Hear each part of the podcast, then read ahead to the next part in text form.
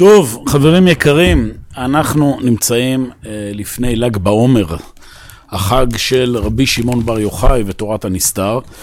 אז יש את הציר של ל"ג בעומר, שמדבר כמובן על כל הנושא ההיסטורי, צריך להבין פה את הרקע, מרד בר כוכבא ורבי עקיבא ותלמידיו, אבל יש לנו גם את הציר הפנימי, נקרא לזה כך, שהוא כמובן גם אה, מוביל להרבה מאוד אה, כיוונים. אה, אני רוצה לדבר על זווית אחת, הסיפור הידוע שכולנו מכירים על רשב"י במערה, בסדר? עם כל מה שהיה לפני ואחרי. ולתת פה, קראתי לכותרת, רשב"י מייאוש מוחלט לתיקון מוחלט.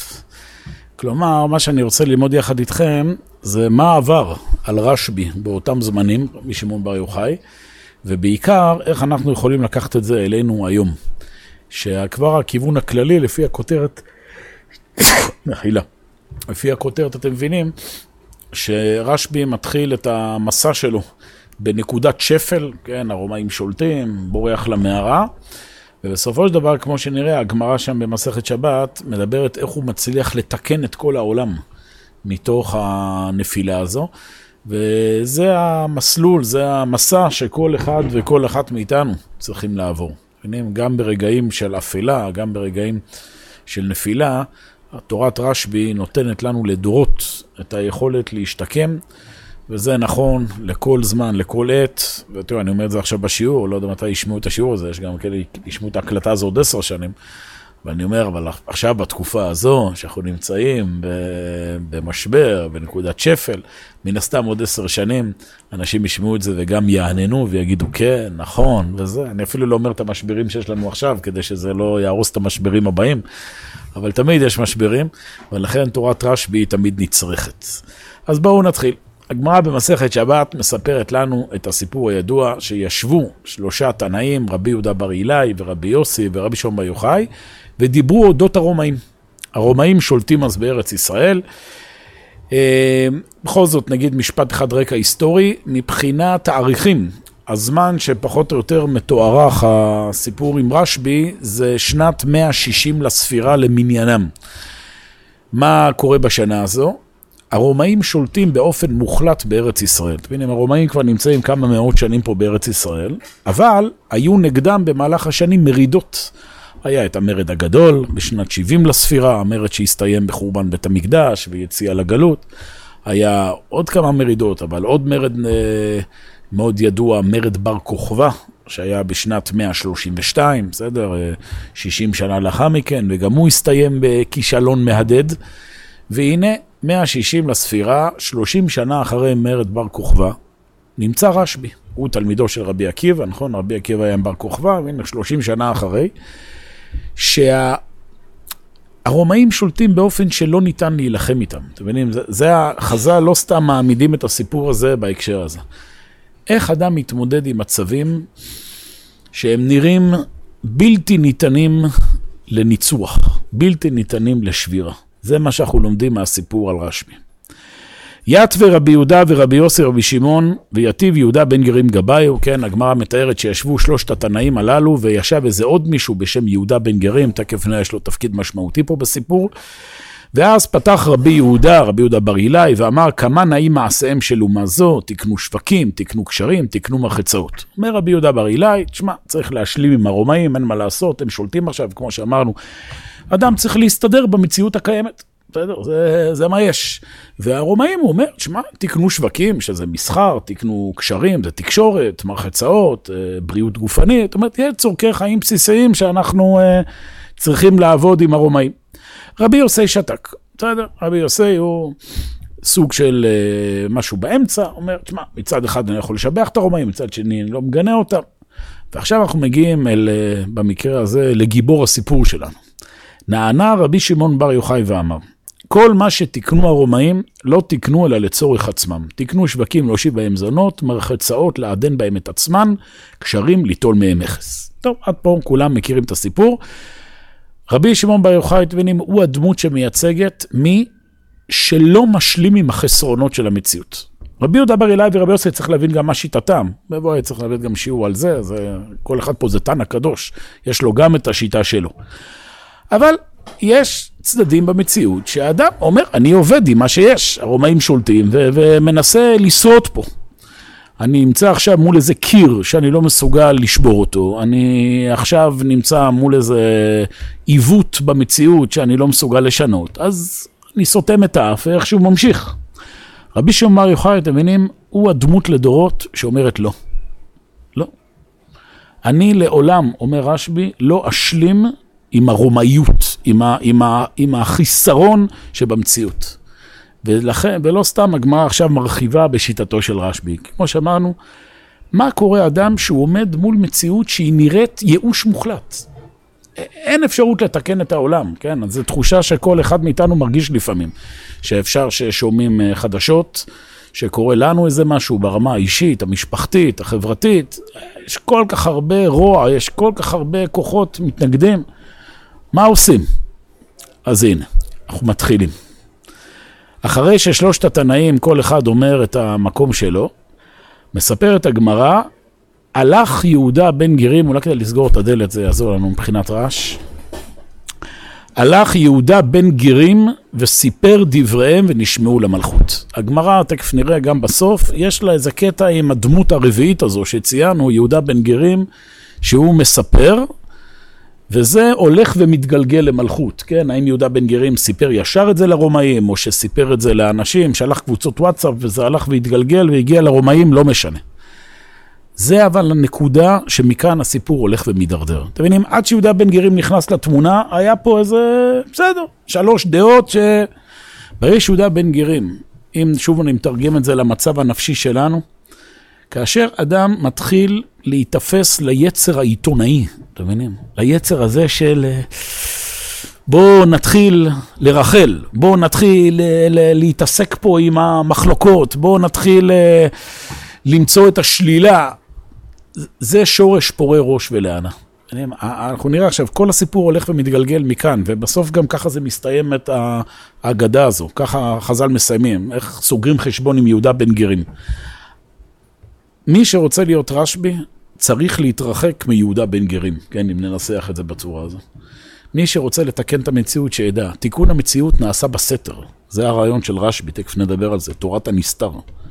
מי שחושב שהדברים נעשים, כן, בכל הרחש-בחש הזה, שמתרוצצים ואומרים לזה, זה כותרת פה וכותרת שם, כל עולם השקר הזה, זו לא הדרך. אבל מכל מקום, זה מה שקורה פה. חז"ל ככה מספרים את הסיפור הזה. שיהודה בן גרים הולך ומתגלגלים הדברים למלכות, ואז אמרו הרומאים, יהודה, רבי יהודה ששיבח אותנו, יתעלה, כן, עילה, יתעלה, כן, הוא... רבי יוסי ששתק, יגלה לציפור, יקבל עונש קטן. אבל רבי שמעון שגינה, ייהרג. מבינים, יש כאן אמירה מאוד ברורה. תיכנסו לסיפור הזה לא רק ברמה עכשיו מה אמרו בדיוק הרומאים, מבחינת העמדה הנפשית. הרומאיות, אמרנו, זה העמדה הנפשית של הרוע, העמדה הנפשית של החיסרון, של הכובש. הם אומרים, אנחנו ורבי שמעון לא יכולים להיות באותו עולם. עם רבי יהודה בר אילן אנחנו איכשהו מסתדרים, עם, עם רבי יוסי איכשהו. רבי שמעון, זאת אומרת, יש איזו נקודת אמת שהיא מתנגשת בסופו של דבר עם הרוע. הרבה פעמים אדם אומר, תשמע, יש לי פה בעיה, יש פה זה, אז נחליק פינה פה, נחליק פינה שם, צודקים, נכון, לפעמים זה חלק מההתנהלות. אבל צריך גם לדעת שיש נקודות מסוימות שאותם, אם לא מתקנים אותם, אז, אז העולם לא, לא, לא שווה לחיות בשבילו. בסדר? נלחמים עד הסוף. אומרים חז"ל במקום אחר, לא התמלא רומי אלא מחורבנה של ירושלים. זאת אומרת, רומא וירושלים זה שתי מהויות מנוגדות אחת לשנייה. עד שלא עלתה זו, ירדה זו, שירדה זו, עלתה זו. כאילו, יש דברים שאי אפשר, ירושלים, כן, הירושלמיות, זה רשב"י, כאילו, האמת, יש דברים שאי אפשר להשלים איתם במציאות. וזה, זה, אתם מבינים, זה הלב פה של הסיפור של רשב"י, אנחנו לא סתם מדליקים מדורות בל"ג בעומר, יום פטירתו, יום לידתו, יש כל מיני דעות, מה, שזה יומו של רשב"י. רשב"י זה מי שמדליק אש בתוך החושך. יש אנשים שיש להם תפקיד אחר, להסתדר עם החושך. רשב"י אומר לו, אני מדליק אש בתוך החושך. אני והחושך לא הולכים ביחד. או אור או חושך. והרומאים קולטים את זה. אומרים, רשב"י ייהרג. ואז מה קורה? הנה עכשיו אנחנו מתחילים פה תהליך. אני חוזר לעמדה הנפשית הפרטית של האדם. אדם ניצב מול איזה קושי אדיר שנראה שהוא לא יכול להתגבר עליו, דבר ראשון הוא מכריז אני לא משלים עם זה. אתם מבינים? זה כאן זה מתחיל. ואז מה קורה? אז עלו וברי תשו בי מדרשה, הלכו הוא ובנו רשב"י וברחו לבית המדרש. אתה רוצה לקבל כוחות להתמודד מול קשיים? מול משהו שנראה ייאוש מוחלט? לך לבית המדרש. משם הכל מתחיל. אתה בסוף תצא מהבית מדרש, תצא מהמערה, אנחנו נגיע לזה. אבל צריך קודם כל להתמלא באמת טהורה. המציאות בחוץ היא מורכבת, כמו שאמרנו, שצריך להתנהל ביום-יום, אז אתה צריך בעבודה, במקום, ל- ל- להתפשר כאן ולהחליק פינה פה.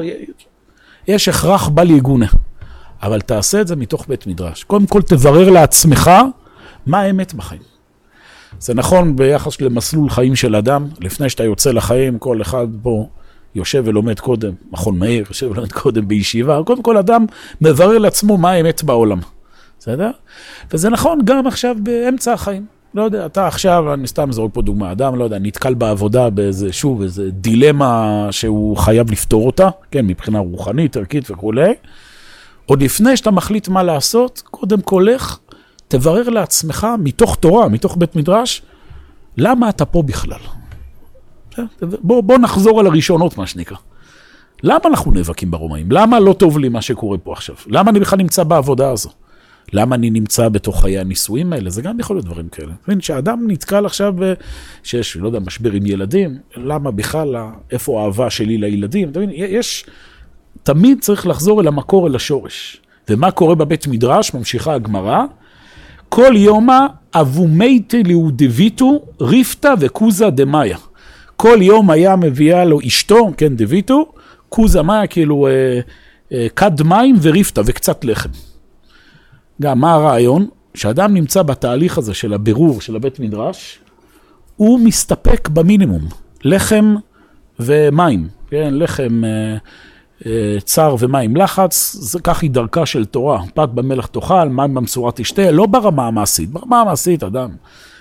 הכוונה היא שמבחינה נפשית, אדם צריך להיכנס לאיזה מינימום של הנאות מהחיים. כאשר אדם נמצא, עוד פעם, הוא... יש אנשים שהם תמיד צריכים להרגיש טוב, תמיד צריכים את ה, מה שנקרא, את המיטה שלהם, את האוכל שלהם, את, ה, את התבלין שלהם, כל אחד עם השיגעונות שלו, יש לכל אחד את, ה, את התנאי החיים הסטריליים, שבלי זה הוא לא יכול לתפקד, אומר רשב"י שום דבר. בשביל להילחם עם רומאיות, בשביל לתקן דברים בעולם, בשביל להתמודד מול מצבים קשים, אדם צריך לברר שוב מה האמת, שהוא מנוקה מכל... Uh, מכל השפעות חיצוניות. כי אז אתה, שוב, אם אני חוזר לדוגמה, אדם בעבודה, יש לו משהו שצריך להתמודד איתו, ועכשיו כשהוא מברר את הדברים, הוא כל הזמן חושב על המשכורת. כל הזמן חושב על מה הוא יפסיד כספית. טוב, אז כבר אתה מבין שהשיקול דעת שלך הוא לא, לא יהיה אובייקטיבי. אתה עכשיו שותה מים לחץ ו... ולחם צר, ועכשיו אתה מברר מה אתה רוצה. אבל זה לא מפסיק בזה. כי תקיף גזרתה, ממשיכה הגמרא, שהגזרה התגברה, הרומאים חיפשו עוד יותר את רשב"י. אמר לו רשב"י לברי, אמר רשב"י לבנו, נשים דעתן קלה עליהם. דילמה מצר אלהו מגלן, כן, נשים דעתן קלה, נשים הן יותר חלשות, ואז הרומאים יתפסו את, את אשתי, את אימא שלך, הם יענו אותה, ואז היא תגלה. שוב, מה עומד מאחורי הדברים? נשים פה, כאן, זה לא הכוונה במשמעות הפרסונלית. יש נשים שהן בהרבה יותר עמידות אה, מאשר כל הגברים שבעולם. יש כאן אמירה. נשיות, בשפת הקוד התורנית, זה מה שנקרא רגשיות, רגשנות. כן? גבריות זה יותר ה, כאילו הצד השכלתני הזה. כל אדם יש לו צד נשי וצד גברי. כל אדם יש לו צד... אומר רשב"י לבן שלו, תקשיב, אם אנחנו רוצים לברר שוב את האמת המוחלטת, להיות פה עם נחישות, עם עמידות מול כל החושך הזה, אם אנחנו רוצים להדליק פה אש של ל"ג בעומר מול כל... אנחנו לא יכולים להרשות לעצמנו להיכנס למימד של רגשנות. יש רגשנות שהיא טובה. כן, רגש, חי, אבל יש לפעמים רגשנות שהיא מגיעה מתוך חולשה. כאילו, אדם, כמו שאמרתי, זה לא רק שהרומאים באים ומענים אותך. יש הרבה סיפורים בגמרא על תלמידי חכמים, שגם היה להם כל מיני קשיים כלכליים שהמשפחה שלהם סבלה מזה. כן? אבל הם נשארו אחוזים באמת שלהם. לא, זה לא רק תלמידי חכמים. לא יודע, יש אדם שהוא עכשיו מנהיג ציבור, יש אדם שהוא עכשיו אה, מוביל איזה מהלך גדול, אם זה באמת נכון, והוא לא מדמיין וכולי. תמיד אומרים, לא, זה חייב לבוא עם המשפחה. אז ברור, ברור, חייב לבוא עם המשפחה והכל טוב. אבל יש בהם גם צד, שבן אדם עכשיו נמצא, לא יודע, חייל הולך למלחמה, ויש חלילה חשש שהוא לא יחזור. אם הוא יתחיל עכשיו עם הרגש שלו, יתחיל עם ה... אני אחשוב על אימא שהיא בוכה, נכון? אומר הרמב"ם, מי שהולך למלחמה ומתחיל לערער באשתו ובבניו, הרי זה שופך דמי ישראל, אתה פה מתרפא בידיך. אומר רשב"י, אנחנו עכשיו ככה. יש פה אמת ש... אומר, בהשלכה אישית כלפי אדם. אדם שהוא מברר אמת, שהוא הולך להילחם על משהו, שהוא רוצה לתקן דברים, שלא ייתן לדברים להסיח את דעתו, לא אוכל ושתייה, וגם לא, לפעמים, לא יודע, אתם רוצים, אני יכול להוריד את זה ל... לפעמים יוצא לי לדבר עם בחור או בחורה שמתלבטים ביחס לאיזה נישואים, כן, והם מציבים פה משהו שברור לחלוטין, שמבחינה שכלית לא, לא טוב שהם יתחתנו. יש פה, לבחור יש איזה בעיה, ו... טוב, אז אני אומר, אני שואלים את דעתי, אני אומר, תקשיבו, אין מה לעשות, אתה, את לא יכולה להתחתן איתו. אבל אז מתחיל הקטע הזה, לא, אבל אני אוהבת אותו, אני... זה, בסדר, לפעמים יש לזה מקום, אבל אתם מבינים, יש לפעמים משהו ש... כשמש ביום בהיר, תקשיבו, אם אתם תתחתנו זה יסתיים לא טוב, זה ברור שאתם לא מתאימים אחד לשני, יש לבחור הזה בעיות, יש לבחורה הזו בעיות שאתם לא יכולים ביחד. אבל אם אדם מאפשר לעצמו עכשיו להיכנס לעמדה הזו של ה... אז אומר רשב"י, זה לא המקום, יש לזה מקומות בעולם, אבל עכשיו, שאנחנו נמצאים במהלך הזה מול הרומאיות, אנחנו בורחים גם מאשתי, גם מה, מהנשיות בהקשר הזה. סופר על הגאון מווילנה, ככה, שהוא, הגאון מווילנה היה תמיד חכם וזה. שהוא לא ראה את, אז הרי אנשים לא הכיר, האחים, אחיות היו נפוצים, היו נפגשים איזה פעם, בסופר שפעם הוא ישב ולמד, ודווקא אחותו בדלת, שהוא לא ראה אותה איזה 20 שנה. אז פתח שם, לא יודע מי הילד המשרת, ואמר, אני האחות של הגר. אז הילד הלך לגאון מווינה, אמר, אחותך בדלת. ככה מסופר שגאון מווינה אמר, אמר לו, תגיד לה שניפגש בעולם הבא. זה לא הדרכה מעשית, אני כבר פה מזהיר פה את כולם, שאף אחד לא ייקח פה את השיעור, אה, אז אני לא מדבר יותר עם אחותי, לא. זה לא הדרכה מעשית, זה הגאון מווילנה. אבל תבין, רשב"י והגאון מווילנה זה דמויות שאנחנו לא מדריכים מהם מעשית, אנחנו מקבלים מהם השראה מבחינה נפשית. שבן אדם עכשיו נמצא באיזה מהלך אמיתי, כן, לצורך העניין, לא יודע, אתה עכשיו לומד פה מכון מאיר, וההורים שלך לא תמיד מרוצים מזה שאתה לומד מכון מאיר.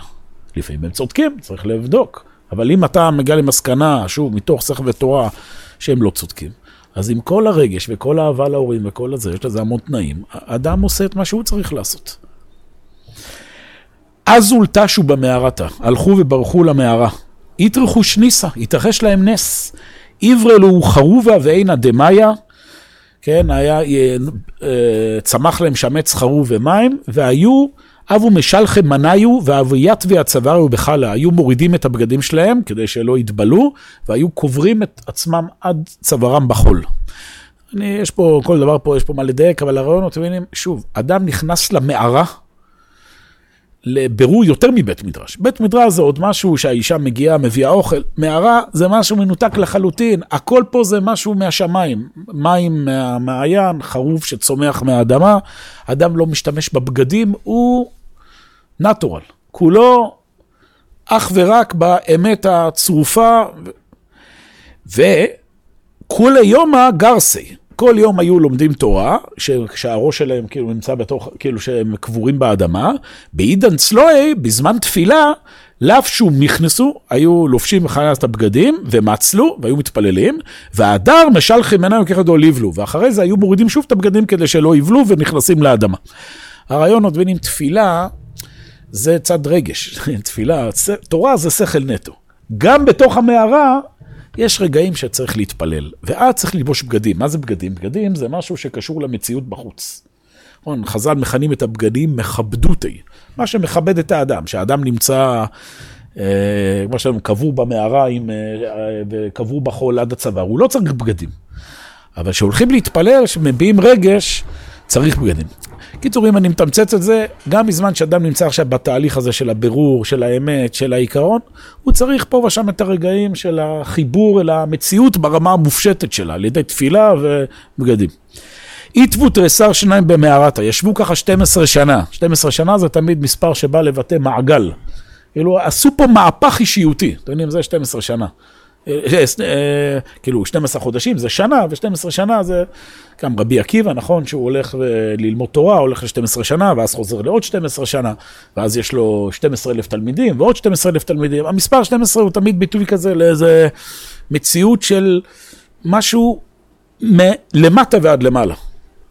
עטו אליהו, הגיע אליהו הנביא, וקמה פיתחא דמערתא, אמר בא אליהו הנביא, עמד בפתח המערה וככה דיבר לעצמו, אמר, מן לודי לבר יוחאי דמת קיסר ובטל גזרתי? מי יודיע לבר יוחאי שמת הקיסר ובטלה הגזרה? לא, מה הסיפור? אתה רוצה להגיד לבר יוחאי, כנס למערה, דבר איתו דוך. כשאדם נמצא בתוך המערה, אתם יודעים, כשאדם נמצא בתוך הבירור, הוא לא יוצא באופן ישיר. אנשים שמצפים, תקשיב, אני עכשיו נמצא, אמרנו, באיזה דילמה, באיזה קושי, באיזה ייאוש, טוב, אז אני עכשיו נכנס לברר, ועכשיו אני מחכה לאיזה מישהו, אות מהשמיים כזה, שבאופן ישיר יגיד לי שהגיע הזמן לצאת. זה לא עובד ככה. אליהו הנביא, אתה מבין? זה מישהו שמגיע לפתח המערה. יש ביטוי בחז"ל. משיח מגיע בהיסח הדעת.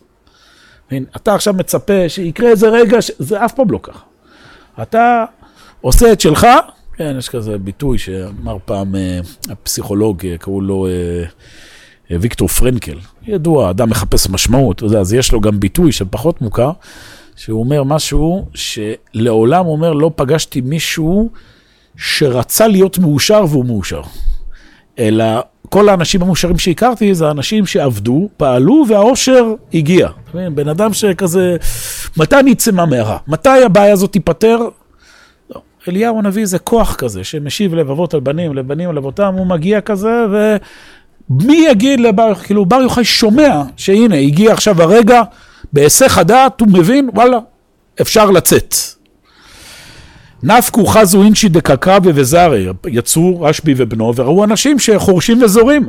אמר רשב"י, מניחים חיי עולם ועוסקים בחיי שעה, כל מקום שנוטים עיניהם מיד נשרף. כשאדם יוצא מהמערה, כשאדם עובר את הבירור והוא מנסה, דבר ראשון, הוא עוד לא הסתגל למציאות. הוא עכשיו 12 שנה היה אדם, ביררתי את האמת וזה, עכשיו הוא מה שנקרא דוס טרור, נכנס, יאללה, אני פה שובר את הכל, הופך שולחנות, האמת חייב שהמציאות תתוקן כאן ועכשיו.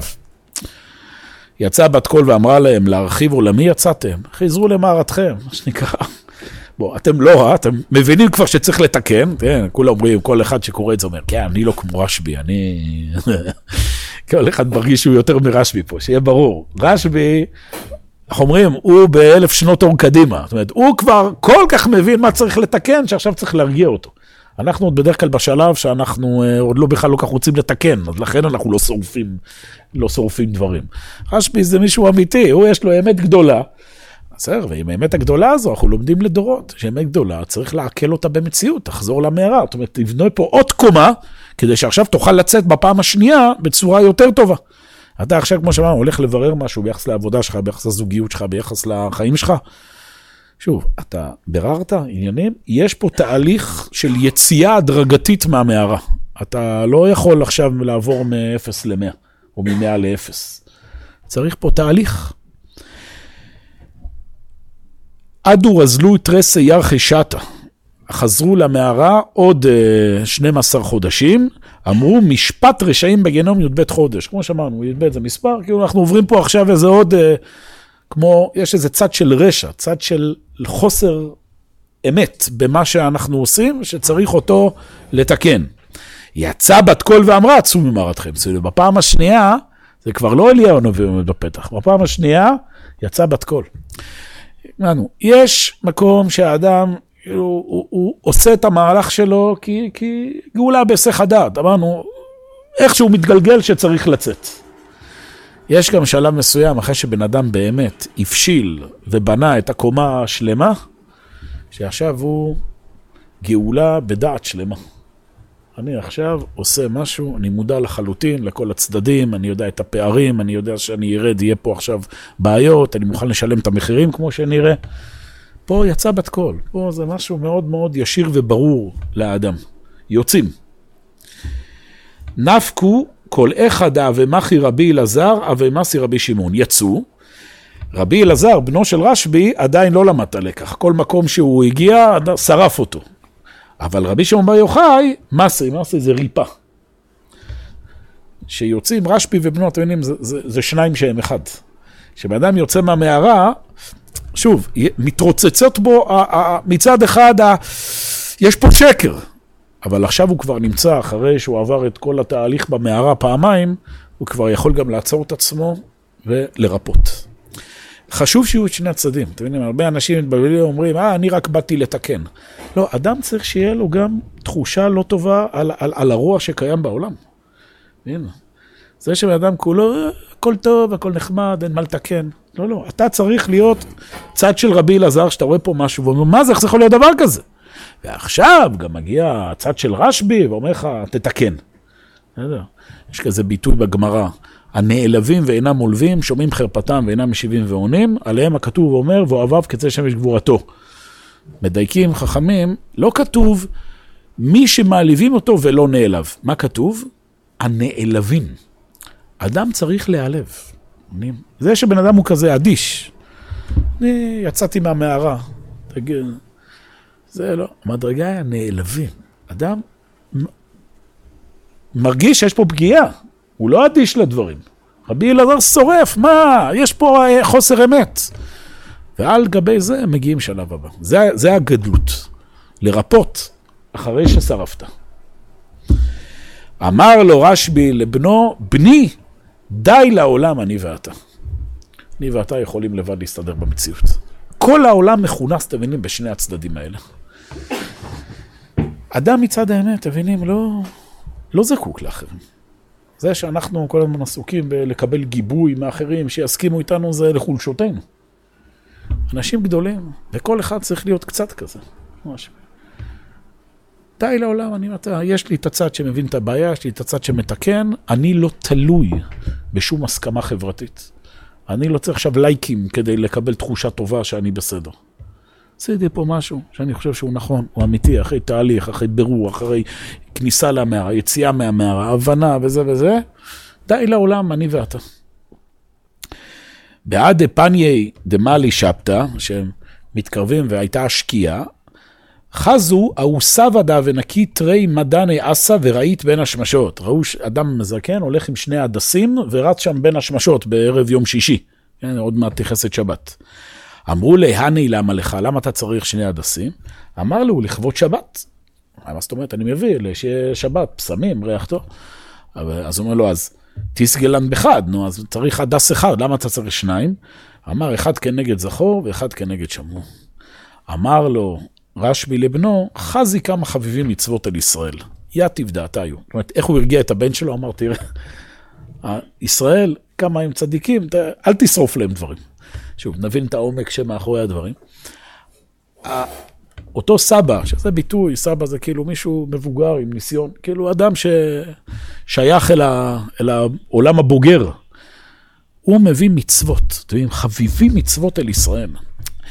במצוות, בתורה, במסורת, יש, יש את המנגנון הזה של האיזון, אמרנו, של מצד אחד אה, צריך להבין, כשאתה לומד תורה, כשאתה מתחבר ל, ל, לקדושה, אתה מצד אחד מקבל את ההבנה ש, ש, ש, שיש פה דברים לא טובים, מצד שני, גם את הדברים טובים. אחד כנגד זכור, אחד כנגד שמור. כן? השמור זה ה... אה, זה הצד כאילו של ה... להיזהר מדברים רעים בשבת, כאילו לא לעשות ל"ט מלאכות וכו'. זכור זה כאילו הצד החיובי של השבת, זכור, זכר למעשה בראשית. לא ניכנס פה עכשיו בדיוק לדקויות, אבל הרעיון הוא, בתוך עולם התורה, בתוך עולם המצוות, יש לך את שני הצדדים האלה. אתה רוצה להיות כמו רשב"י והבן שלו, אתה רוצה להיות מישהו שמחובר לאמת פנימית, שלא מושפעת מה שקורה מבחוץ, יודע לתקן דברים, תהיה מחובר למצוות, לתורה ומצוות. ת, ת, ת, ת, יחד ת, תכניס את השבת עם הדסים. שמע, תראו איך זה הסיפור ממשיך, שמע רבי פנחס בן יאיר חתני, רבי פנחס בן יאיר חתנו של רשב"י, שמע שהוא יצא מהמערה, נפק להפי. בא לבקר אותו, איילה לבי בניה, כן, פרש לו בית המדרש, ואבי כאריך ללביסרי, חזידה ופילה בגופי. הוא ראה את רשב"י, ומה הוא ראה? שרשב"י, בגלל ה-12 שנה האלה שהוא היה קבור באדמה, היו לו סדקים על האור. כל האור שלו אה, היה נראה איום ונורא. אבי קבחי, התחיל לבכות רבי פנחס בן יאיר, שהוא אה, רואה את הסדקים. נטרו דמת עיני וקמצו לי, נפלו הדמעות המלוכות על הזרוע של אה, רשב"י, ואז הוא צבח מכאבים. שוב, מסבירים המפרשים, מה עומד מאחורי הסיפור המשונה הזה. רשב"י, אתה מבין, בזה שהוא היה במערה, הוא הרס את הגוף שלו. כי שוב, רשב"י עכשיו היה באיזה מהלך עמוק שאדם עזב את כל מה שמסביב והתכנס פנימה. יש לזה מחירים. אבל אדם שהוא עם עצמו, הוא לא מרגיש את המחירים. אמרנו, רשב"י עצמו, די לי לעולם בי בך, הוא אה, לא מרגיש בזה. שהוא פוגש את חתנו, שהוא פוגש מישהו מבחוץ, הדמעות של החתן, כלומר, אדם שהוא, שהוא עצמו מלא בשלמות. רשב"י יכול לחיות עם עצמו עד סוף חייו. אבל עכשיו שיוצאים אל המציאות, יש פה מעגלי חיים שנפגשים איתנו. והמעגלי חיים האלה הם... הם מלאי דמעות. הצרחה של רשב"י היא מצד הדמעות של רבי פנחס בן יאיר. מילים אחרות, רשב"י לא הולך לתקן את העולם בשבילו. הנה, רשב"י מסודר. רשב"י הולך לתקן את העולם בשביל החתן שלו, בשביל האנשים מסביב. הם לא שם. הם מזילים דמעות שהם רואים אותי, אז אני צריך לתקן. זה העמדה שהאדם שהוא הולך. תפסיק לדאוג כל הזמן לעצמך. אתה רוצה לתקן? תתקן בבקשה. בשביל העולם. אמר לו, רבי פנחס בן יאיר, אוי לי שראיתיך בכך, אוי ואבוי, תראה איך אתה נראה. אמר לו רשב"י, אשריך שראיתני בכך. שאלמלא לא ראיתני בכך, לא מצאתי בכך, דמעיקרא כאבומקשי רבי שמעון בן יוחאי קושייה, אבי מפרק לרבי פנחס בן יאיר תרסה פירוקי, לבסוף כי אבי מקשר רבי פנחס בן יאיר, אבי מפרק לרשב"י עשרים פירוקי. אני אחסוך מכם את הדברים. רש, רבי פנחס בן יאיר אומר לרשב"י, אוי אבוי, תראה מה נהיה ממך. אומר לו רשב"י, אתה לא מבין. זה שאני עכשיו קטטתי את הגוף שלי, זה שאני כולי סדקים, זה, רק עכשיו גרם לי עוד יותר להיות יותר מחודד. ואז פעם הייתי עונה רק 12 תשובות, היום אני עונה 24 קושיות. כאילו, התורה שלי נהייתה יותר גדולה. המעבר הזה שאדם, אתה מבין, עובר דרך כל המסלולים האלה שמתארים, זה משהו שבונה אותו. זה לא סתם. זה תהליכים ארוכים, שאדם נמצא במערה, נלחם ביצרים שלו, מחדד את האמת, וכשהוא יוצא החוצה הוא הולך ומתקן בצורה הדרגתית, זה תהליך שגורם עכשיו לבן אדם לאופקים חדשים, לרחבות חדשה. ואז תראו, אנחנו כבר לקראת סיום. אמר רשב"י, הואיל ויתרחש ניסה, איזל איתקן מילתא. תראו, זה המשפט אולי הכי חשוב. אומר רשב"י, מכיוון שהתרחש לי נס, כן, שאני הייתי במערה וניצלתי מהקיסר, מה אני הולך לעשות? איתקן מילתא, אני הולך לתקן משהו בעולם. זה, זה המדד מתי אדם, תזכרו, התחלנו את זה שוב שרשב"י אומר, העולם הזה רע, הרומאים שולטים, הכל נופל, אין, הכל ייאוש. מה רשב"י עכשיו, מה אומר? מה המסקנה מכל המהלך שעברתי, מכל המסע שעברתי, מכל התורה שלמדתי, מכל השנים שהייתי במכון, מכל, ה... מכל האיסורים שעברתי? אני בא לתקן את העולם. התרחש לי ניסה, איתקן מילתא. זה העמדה הנפשית, אנשים שמתרחש להם נס. מה עושים בעם ישראל שמתרחש נס? מה עושים? זה קרה לך נס, מה אתה עושה? ברכים על הנס, עושים סעודת הודיה, נותנים צדקה, נכון? מה זה גם סעודת הודיה? אתה מס... מה? אתה שמח, צמח, מה אתה צריך שכו... לא, אני משתף את כולם בשמחה, יש פה תיקון בעולם, יש פה אמת שהופיע בעולם. אני נותן פה עכשיו משהו. אם זו העמדה הנפשית של, של תלמידים של רשב"י, זה תלמידים של תורת הנסתר. תורת הנסתר, אתם יודעים, זה בדיוק התהליך הזה. אדם שלומד תורת הנסתר, בל"ג בעומר, אתם יודעים, זה ההתכנסות פנימה לרעיונות עמוקים, פנימיים, קל מאוד להיכנס עכשיו לראש כזה של אני, אני לא מתורת הנסתר, מה שקורה בחוץ, לא, לא, לא. מתורת הנסתר, מה יוצא? אני הולך לתקן את העולם. איתקן מילתא. כל המפעלים הגדולים בעם ישראל צמחו מתוך תורת הנסתר. צריך ללמוד על זה. כל התהליך שאנחנו נמצאים בו עכשיו, של הקמת מדינת ישראל, צריך להבין, זה התחיל מרבי יוסף קאו, מהבת קול שהוא שמע, התחיל מקובלים וגדולים, מקובלי צפת, ש- ש- שדיברו על הדבר הזה, לך דודי לקראת כלה, רבי שלמה אלקבץ, כאילו דיברו על הגאולה בצד הפנימי, אבל מה המטרה? איך עם ישראל הולך ונגאל. כל תורת הסוד עסוקה איך לתקן את העולם.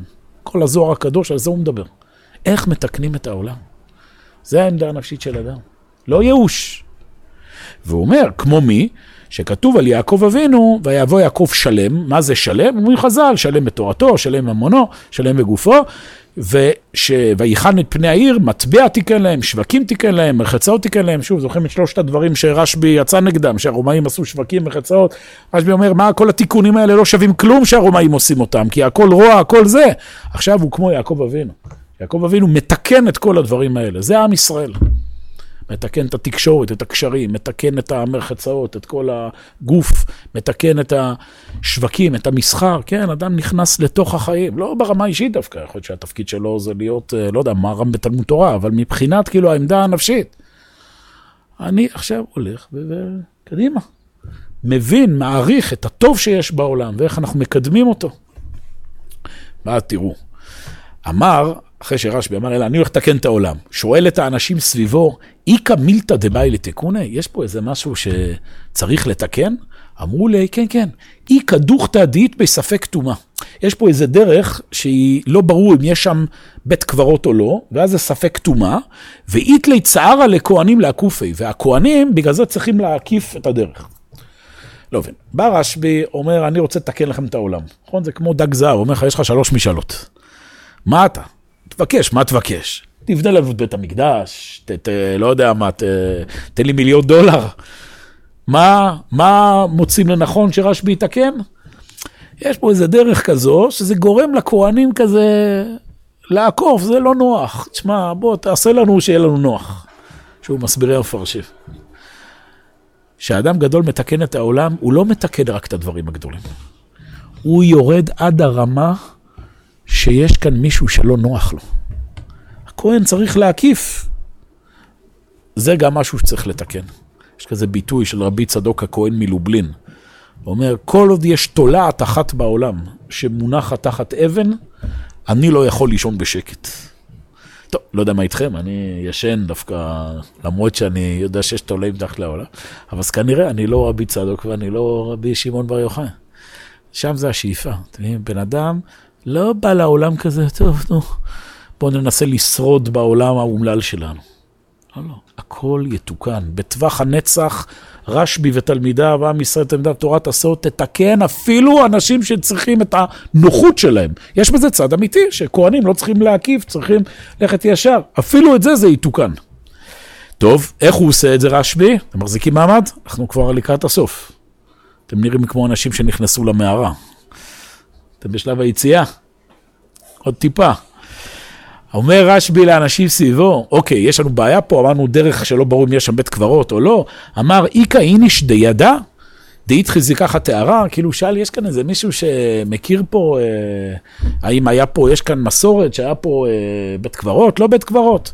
זה טהור או לא טהור פה? אמר לה, הוא סבא כאן קיצץ בן זכאי תורמסי טומאה. הגיע פתאום איזה מישהו מבוגר, אומר, כן, כן, אני זוכר שהייתי ילד, ראיתי את בן זכאי, כן, רבי נחמן בן זכאי, בדור אחד קודם, ראיתי אותו מקצץ תורמסי טומאה. קיצור, זה מקום טהור, אין פה בית קברות. יש לי מסורת. אוקיי, עבד דיונה אחי. עשה ככה רשב"י, אמר אין בעיה, המקום הזה טהור. כל אחד דא וקשי טהרה, הביאו לו כל קושי שטמא, אמר זה טהור, וכל אחד דא ורפי ציינה, וכל מקום שהיה רפה, כאילו לא ברור, הוא ציין אותו. קיצור, עשה סדר שם בכל ה... אתם יודעים שכל הקברים שיש לנו בגליל, באזור צפת וכולי, מאיפה אנחנו יודעים ציוני הקבר? שפה זה הקבר של רבי נותן בן עוזיאל וכל הדברים האלה. זה לא, אין, אין ארכיאולוגי, זה הכל הארי הקדוש. בסדר, הוא היה, הוא, יש מסורת ממנו שהוא הסתובב ואמר, פה הקבר של זה, פה הקבר זה, פה הקבר זה. כזה ביט, כזה כוח כזה של קדושה שמציין כל דבר מה צריך לעשות. מתקן כל דבר, אומר פה. אז תראו מה קורה. אותו סבא, זה שקודם אמר לו, פה זה זה, פתאום מתהפך עליו. אומר, תיאר בן יוחאי בית הקברות. מה, מה אתה עושה פה? היה, היה פה בית קברות. אתה פתאום מתאר אותה? אתם מבינים? כאילו, נחש. כאילו, אתה אמרת ש...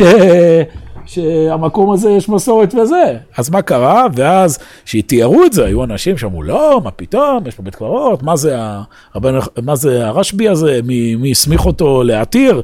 ואז אותו זקן, מה שנקרא, הצטרף למשמיצים. אמר, כן, כן, אני לא איתו, אני... באמת, הוא תיאר בית הקברות, זה בית קברות פה, זה טמא, מה, מאיפה באת? אה, תראו, מה שנקרא, הוא הסתבך עם מתנה הלא נכון. הסתבכת עם רשב"י. אמר לו רשב"י, אלמלא לא היית עמנו. אם לא היית פה ואתה סתום עכשיו בא להשמיץ, מילא. אפילו היית, אמן, היית עמנו ולא נמנית עמנו. אתה יודע מה, היית עמנו וגם לא היית מתערב. גם איכשהו דייתי מוותר לך. אבל עכשיו, שהיית עמנו, אתה היית פה, ונמנית עמנו, כן? ואתה אמרת לי, כן? אתה זה שעל סמך העדות שלך פה תיארנו את זה כבר עוד. אבל עכשיו אתה מתהפך, יאמרו זונות מפרכסות זו את זו. תלמידי חכמים, לא כל שכן. כלומר, כאילו זה ביטוי שהנשים, כן, הפרוצות, הן כאילו, כל אחת דוקרות את השנייה, שמות רגל לשנייה. אז אתה גם עכשיו עושה תחושה כזו, שגם תלמידי חכמים פה... קיצור, אתה מבין, אותו סבא זה מישהו שעקץ בנקודה הכי רגישה. היה לנו אמון בתלמידי חכמים, ופתאום בא מישהו בתוך בית המדרש ומתחיל פה זה. יאהב בעיני ונח נפשי.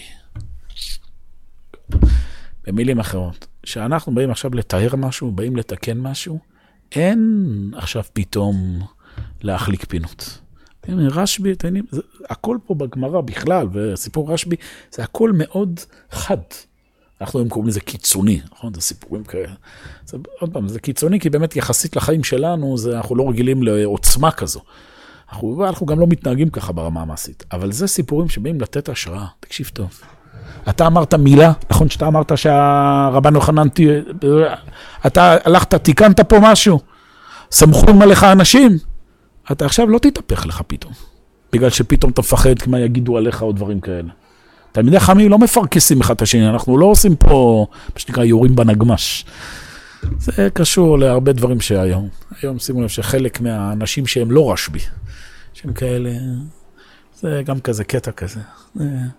ברגע שהם מרגישים שהעסק נהיה חם מדי, לא, אני לא איתכם, אני... אני, מה, מה קרה, מה פתאום? לא, לא, אני, אני, אני אוהב שלום, רודף שלום, אני, אתם קיצונים לי, אתם קיצונים לי, אני לא קיצ... אשבי לא עובד ככה. אשבי, אתם מבינים, אדם שמתקן את העולם, הוא לא נותן לזה לסגת לאחור. צריך לתקן את העולם. ואז מסיים את הגמרא. זוכרים, אמרתי לכם בהתחלה, בהתחלה, זוכרים מי היה הטראבל מייקר המרכזי פה? מי עשה פה את כל הבלגן? זוכרים אותו? היה לפני שנרדמתם, שעוד uh, זה. יהו... לא, יהודה בן גרים, הדמות הרביעית הזו פרסם. נפק לשוקה, יצא רבי שמעון בר יוחאי לשוק, תבין, אחרי שעבר את כל התהליך, תיקן את העולם, סגר פה חשבונות, עניינים, חזל יהודה בן גרים, פתאום הוא רואה את יהודה בן גרים מול העיניים שלו, מי שיצר פה את כל הבלגן. אמר, עדיין יש לזה בעולם, הוא עדיין קיים, נתן בו עיניו ועשה גל של עצמות. ככה מסתיימת הגמרא. טוב, אז מה לומדים מכאן? א', כמו שאמרנו, לא להסתבך עם רשב"י. בסדר? זה אחד. מסר נוסף, אל תפיצו הודעות בוואטסאפ. זה המסר. מה איתכם, זה לא סתם הגמרא, אתם יודעים, יהודה בן גרים זה דמות שולית פה, מה, כאילו, למה הגמרא מסיימת פה? כאילו, היה כבר. שוב, זה הכל התחיל. אדם שרוצה לתקן את העולם, והוא נהיה לי יהודה בן גרים כזה, כלומר, הוא, שוב, הוא נתפס עכשיו לעמדה הזולה הזו של הרכלנות, של העיתונאות, של המציצנות, של כל מה שאנחנו לצערנו חווים כל היום, נכון? כל מיני סערה תקשורתית, זה, זה, זה היהודה בן גרים של הדור שלנו. אה, הוא אמר ככה, הוא אמר ככה, בדיוק, וזה אנשים שכל היום עסוקים ב... ב... ב... בסחי ובעוז של המציאות, בכל... צריך את האמת. תראו, צריך גם אנשים מסוימים שהתפקיד שלהם להביא חדשות, אבל צריך להיות שזה אדם מאוד טהור בשביל להתעסק בזה כל היום. אני יודע שזה לא התפקיד שלו. מה אתה מתעסק? מה אתה יושב לי כל היום בזה וזה? אתה תתקן את העולם. תבין שיש איזה בעיה, תיכנס למערה שלך, תעבור תהליך, תתקן את כל מה שצריך, ותביא טוב לעולם. אין יהודה בן גרים. לא רוצה לשמוע עכשיו יותר את כל העמדה הזו. זה רבי שמעון בר יוחאי. ואני מסיים כמו שהתחלנו, אתם מבינים? ביום הזה של ל"ג בעומר, שזה לתורת הסוד, זה הרעיון העמוק של תורת הסוד.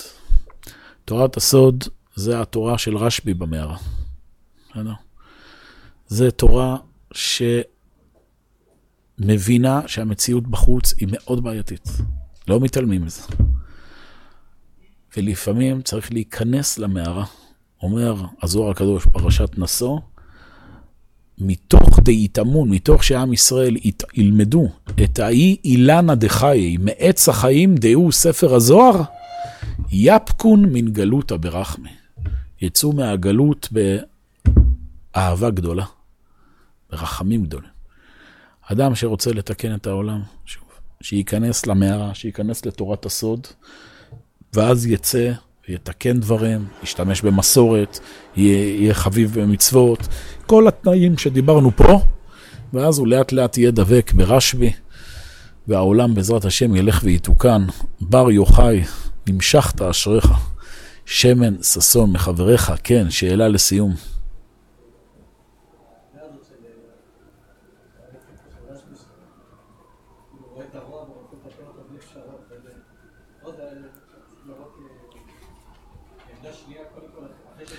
או, אתה צודק.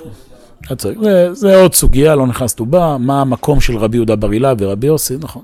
צריך גם את רבי יהודה בר אילאי. כן, כן. נכון. אתה צודק, זה סוגיה עזר השם, נלמד אותה בשיעור נפרד. יש גם צעד שבן אדם אומר, תשמע, אני צריך, בשביל לתקן את העולם, אני צריך עכשיו לעבוד עם מה שיש. נכון.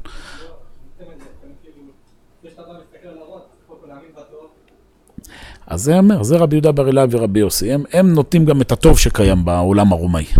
אבל רשב"י, אתה מבין, לא סתם רשב"י מבין כולם הוא נשאר ה... כי הגישה הזו שרואה מה טוב, זו גישה צריך אותה, כמו שאמרנו, אתה, אתה עובד בעולם הזה, אז אתה לא יכול כל היום רק להבין מה רע, אתה צריך לחיות מה טוב. אבל עם ישראל, תבין, התפקיד שלו הוא יותר גדול. התפקיד שלו רק לשרוד עם, מש, עם הטוב שיש. אלא להפוך את, גם את הרע לטוב. וזה התפקיד של תורת הסוד. אם אתה רוצה, רבי יהודה בר אלה רבי יוסי, זה תורת הנגלה. תורת הנגלה. יש פה הלכה, צריך זה וזה. רשב"י זה משהו ששייך לעוד אלפיים שנה. כן, הוא מתקן את העולם לעתיד. וזה משהו שמאוד מאוד נצרך בימינו שלנו. חברים, שיהיה ל"ג בעומר שמח. נעצור.